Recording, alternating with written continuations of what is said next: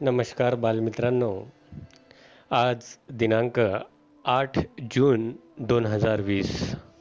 आजच्या रेडिओ खंडाळा वाहिनीच्या प्रसारणाला सुरुवात करूया दिनविशेष कार्यक्रमाने.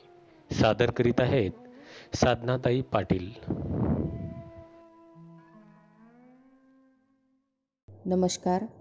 आज आठ जून दोन हजार वीस. आजचा दिनविशेष सोळाशे सत्तरमध्ये पुरंदरच्या तहात गमावलेला रोहिडा किल्ला शिवाजी महाराजांनी परत जिंकून घेतला. तसेच जागतिक मेंदूचा ट्यूमर दिन हा जगभर पाडला जातो आणि जागतिक महासागर दिन हा सुद्धा दिनविशेष आजचा. धन्यवाद.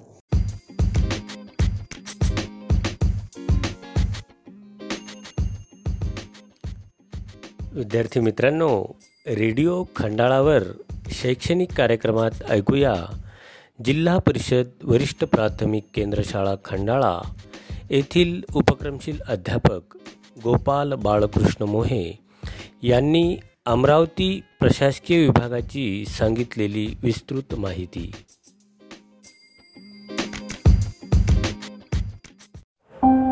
महाराष्ट्रातील अमरावती या प्रशासकीय विभागाची सविस्तर माहिती आपण पाहू. अमरावती विभागाचे मुख्यालय अमरावती आहे. दिनांक अठ्ठावीस पाच दोन हजार वीस रोजी अमरावती विभागामध्ये अमरावती अकोला बुलढाणा वाशिम व यवतमाळ असे एकूण पाच जिल्हे असून विभागातील एकूण तालुक्यांची संख्या छप्पन आहे. चला तर मग आपण या जिल्ह्यांची व तालुक्यांची सविस्तर माहिती पाहू. पहिला जिल्हा आहे अमरावती जिल्हा. यामध्ये अमरावती धारणी चिखलदरा दर्यापूर अंजनगाव सुरजी अचलपूर चांदूर बाजार भातकुली नांदगाव खंडेश्वर तिवसा चांदूर रेल्वे धामणगाव रेल्वे मोर्शी व वरुड असे एकूण चौदा तालुके आहेत. दुसरा जिल्हा आहे अकोला जिल्हा. यामध्ये अकोला बाळापूर अकोट बार्शी टाकळी तेल्हारा मूर्तिजापूर व पातूर असे एकूण सात तालुके आहेत. विभागातील तिसरा जिल्हा आहे बुलढाणा जिल्हा. यामध्ये संग्रामपूर बुलढाणा जळगाव जामोद शेगाव खामगाव मलकापूर नांदुरा मोताळा चिखली मेहकर देऊळगाव राजा सिंदखेड राजा व लोणार असे एकूण तेरा तालुके आहेत. विभागातील चौथा जिल्हा आहे वाशिम जिल्हा. यामध्ये वाशिम रिसोड मालेगाव मंगरुळपीर कारंजा व मानोरा असे एकूण सहा तालुके आहेत.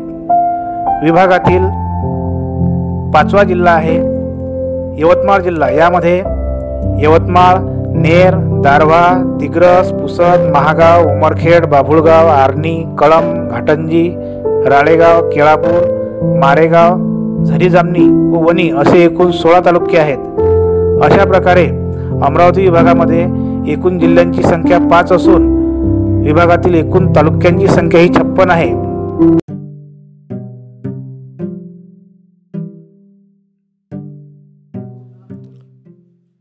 मित्रांनो आता वेळ आहे इयत्ता सातव्या वर्गासाठी.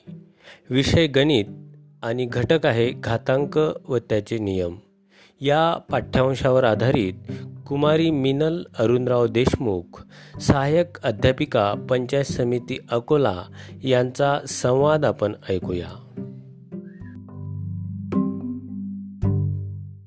बालमित्रांनो आज आपण शिकणार आहे गणित विषयामधील घातांक ही संकल्पना. वर्ग सातवा. घातांकाचे नियम आपण बघणार आहोत. घातांकाचे नियम पाहण्याआधी आपण पाया व घातांक म्हणजे काय हे समजून घेऊया.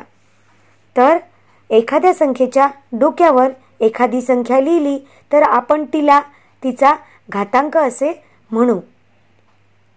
आणि खाली लिहिलेल्या संख्येला तिचा पाया असे म्हणू. म्हणजेच जर आपण दोनाच्या डोक्यावर आठ लिहिले तर त्याचे वाचन दोनाचा घातांक आठ किंवा दोनचा आठवा घात असे आपण करू शकतो. तर आता आपण घातांकाचे नियम पाहूया. जर ए आणि बी या शून्य तर परिमेय संख्या एम व एन हे पूर्णांक असतील तर. पहिला नियम.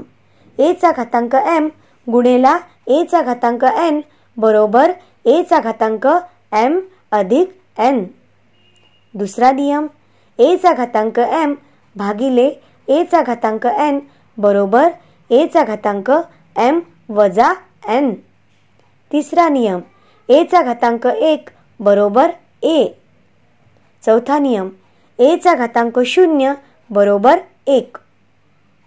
पाचवा नियम एचा घातांक ऋण एम बरोबर? एक छेद एचा घातांक धन एम सहावा नियम. ए बी पूर्ण कंसाचा घातांक एम. बरोबर? एचा घातांक एम गुणेले बीचा घातांक एम. सातवा नियम. ए छेद बी पूर्ण कंसाचा घातांक एम. बरोबर? एचा घातांक एम छेद बीचा घातांक एम. आठवा नियम. एचा घातांक एम पूर्ण कंसाचा घातांक एन बरोबर एचा घातांक एम गुणिले एन म्हणजेच एचा घातांक एम एन नववा नियम. ए छेद बी पूर्ण कंसाचा घातांक ऋण एम बरोबर बी छेद ए पूर्ण कंसाचा घातांक धन एम धन्यवाद.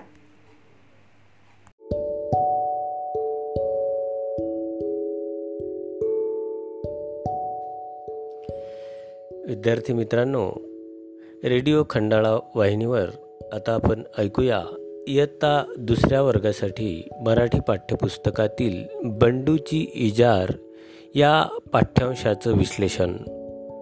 सादर करीत आहेत तेल्हारा पंचायत समितीमधील उपक्रमशील अध्यापिका साधनाताई पाटील.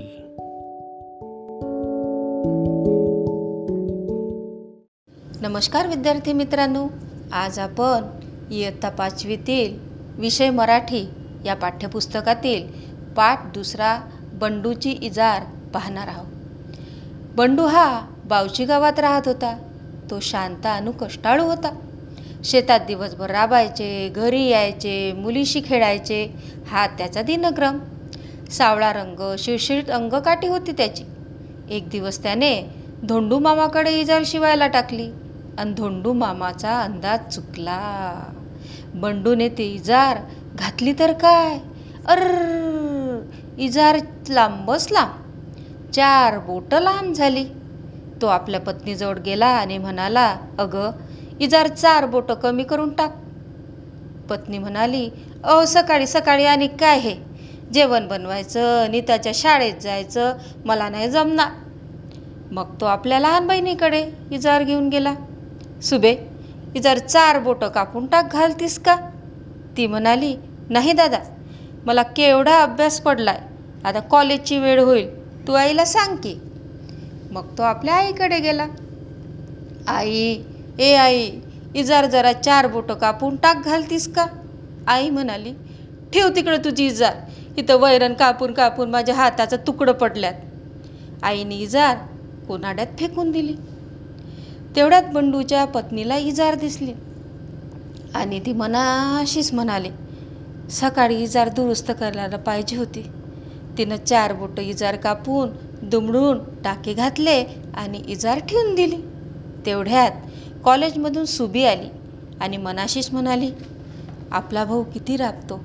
कष्ट करून मला कॉलेजला पाठवतो. मी दादाचं इतकंही काम करू नये. तिने इजारीचे पाय कापले. आणि दुमडून टाके घातले आणि इजार ठेवून दिली.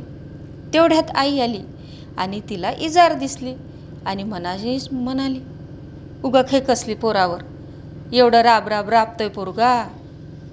बंडूच्या आईने इजारीचे पाय कापले अन दुमडून टाके घातले.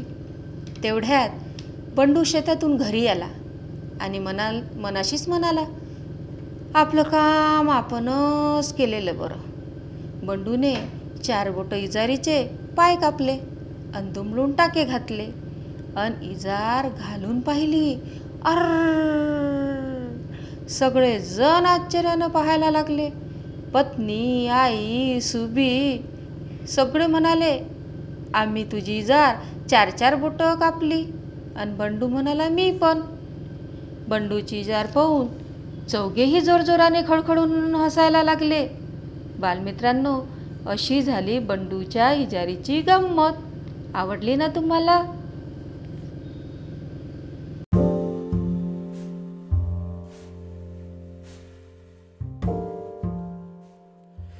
विद्यार्थी मित्रांनो रेडिओ खंडाळा वाहिनीवर वेळ आहे इयत्ता सहावी विज्ञान विषयासाठी. यामध्ये आपण ऐकूया सजीवातील विविधता उपघटक आहे प्राण्यांचे वर्गीकरण. या पाठ्यांशावर संवाद सादरीकरण करणार आहेत कुमारी शुभांगी जयसिंगराव सरनाईक सहाय्यक अध्यापिका पंचायत समिती आकोट. चला तर ऐकूया प्राण्यांचे वर्गीकरण.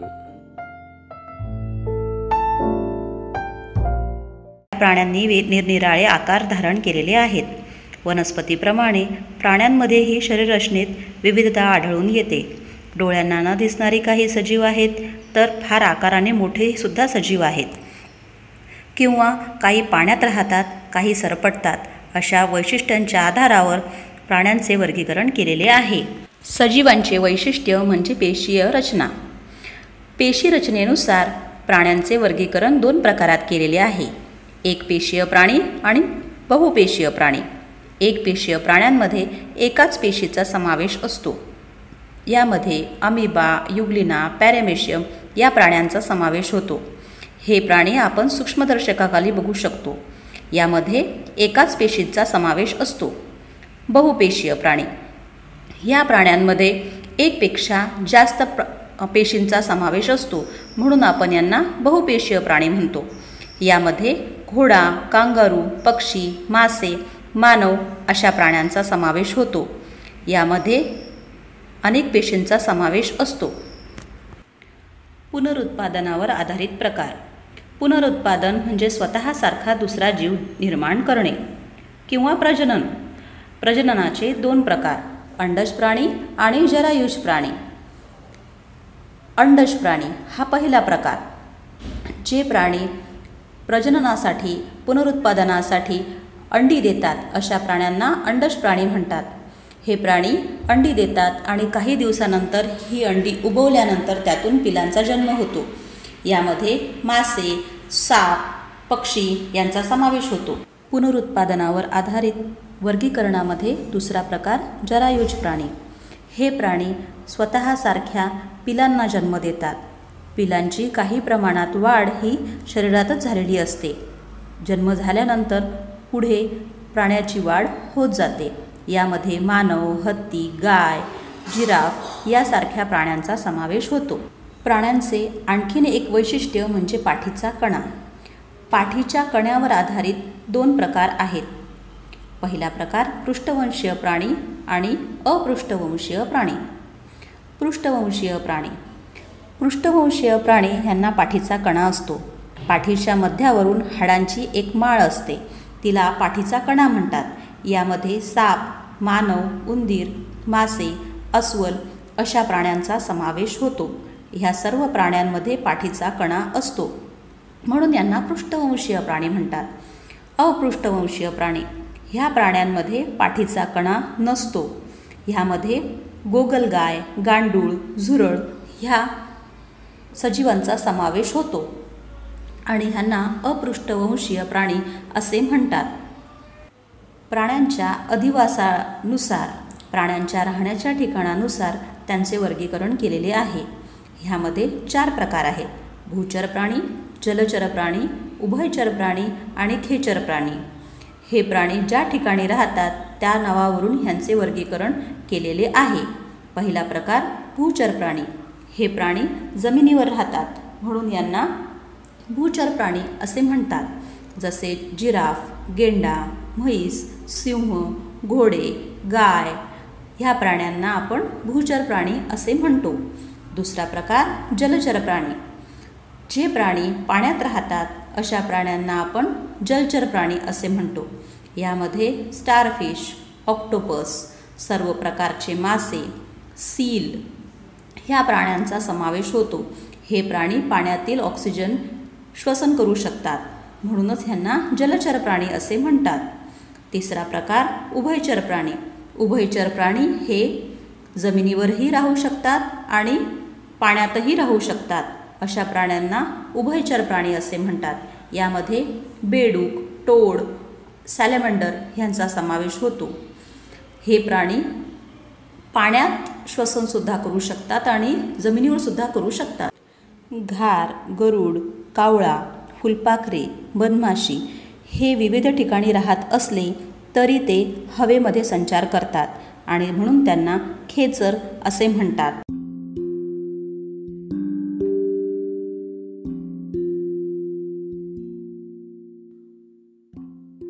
बालमित्रांनो चला तर आता ऐकूया एक प्रेरणा गीत हे गीत आपणासमोर सादर करीत आहेत सौ अपर्णा राजेश आमले सहाय्यक अध्यापिका जिल्हा परिषद वरिष्ठ प्राथमिक शाळा भिली पंचायत समिती तेल्हारा.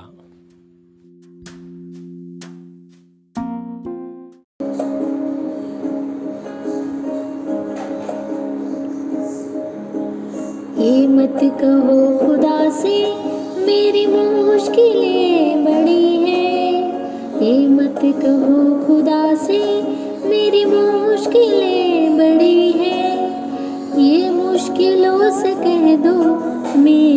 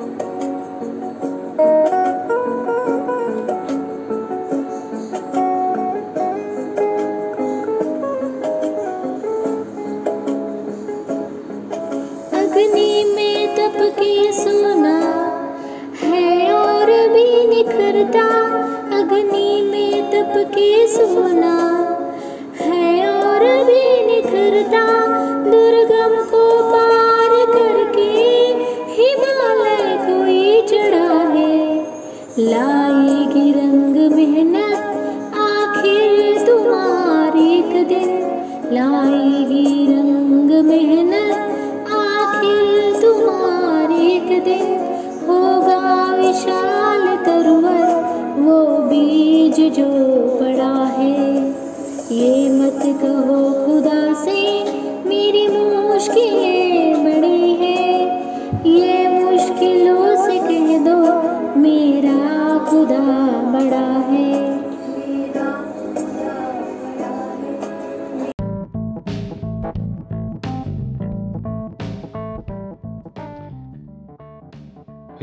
मित्रांनो आता आपण ऐकूया इयत्ता दुसरी मराठी पाठ्यपुस्तकातील मंदाकिनी गोडसे यांची भेळ ही कविता. चालबद्ध सादरीकरण केलं आहे.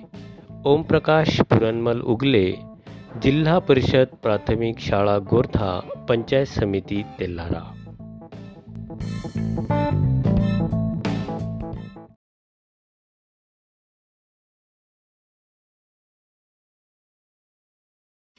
एवढे कसले नाराज होता? भेड करू बघता बघता.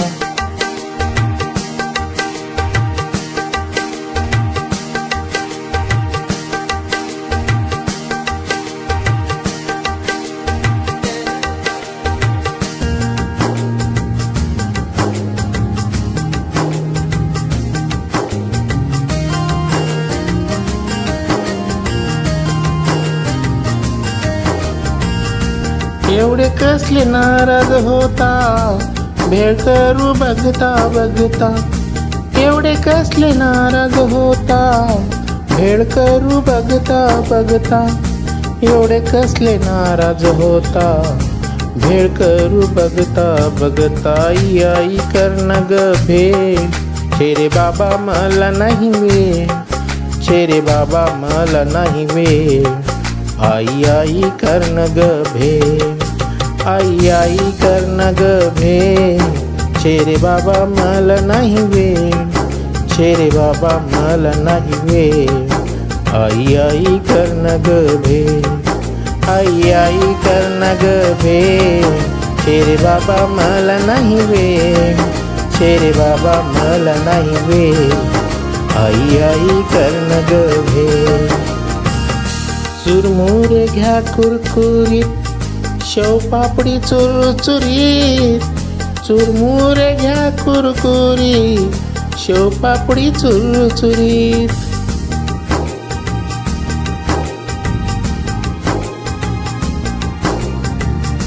चुरमुर घ्या कुरकुरीत शेवपापडी चुरचुरीत चुरमुर घ्या कुरकुरीत शेवपापडी चुरचुरीत टोमॅटो कांदा कोथिंबीर अगदी बारीक छान चिर.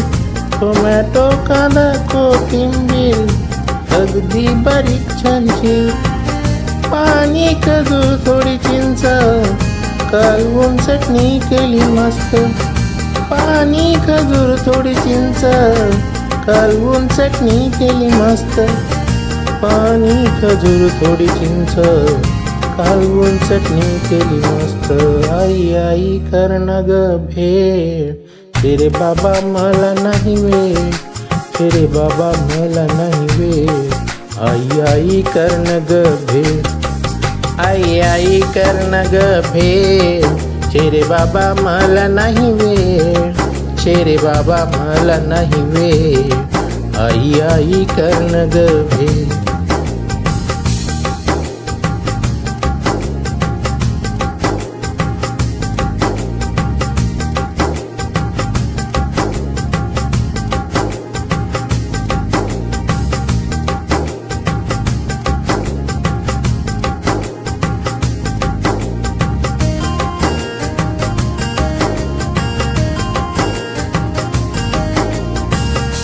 थोडं तिखट थोडं मीठ मिसळून टाका छान नीट.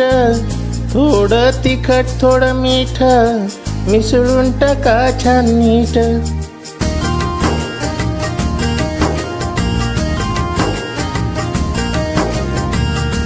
थोडं तिखट थोडं मीठ मिसळून टाका छान नीट.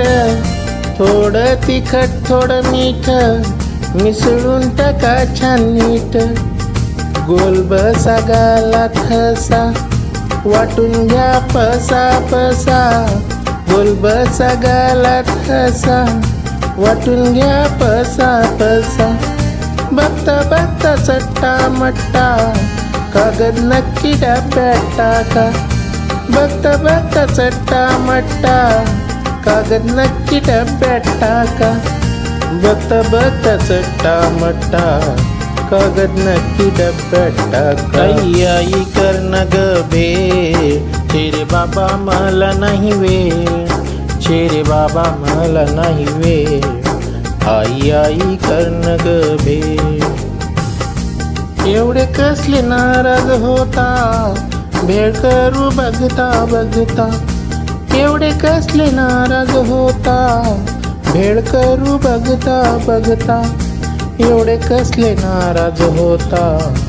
भेळ करू बघता बघता आई आई कर्ण ग शेरे बाबा मला नाही वेळ शेरे बाबा मला नाही वेळ आई आई कर्ण ग आई आई कर्ण ग भेळ शेरे बाबा मला नाही वेळ शेरे बाबा मला नाही वेळ आई आई कर ग भे आई आई कर ग भे शेरे बाबा मला नाही वे शेरे बाबा मला नाही वे आई आई कर्ण ग गे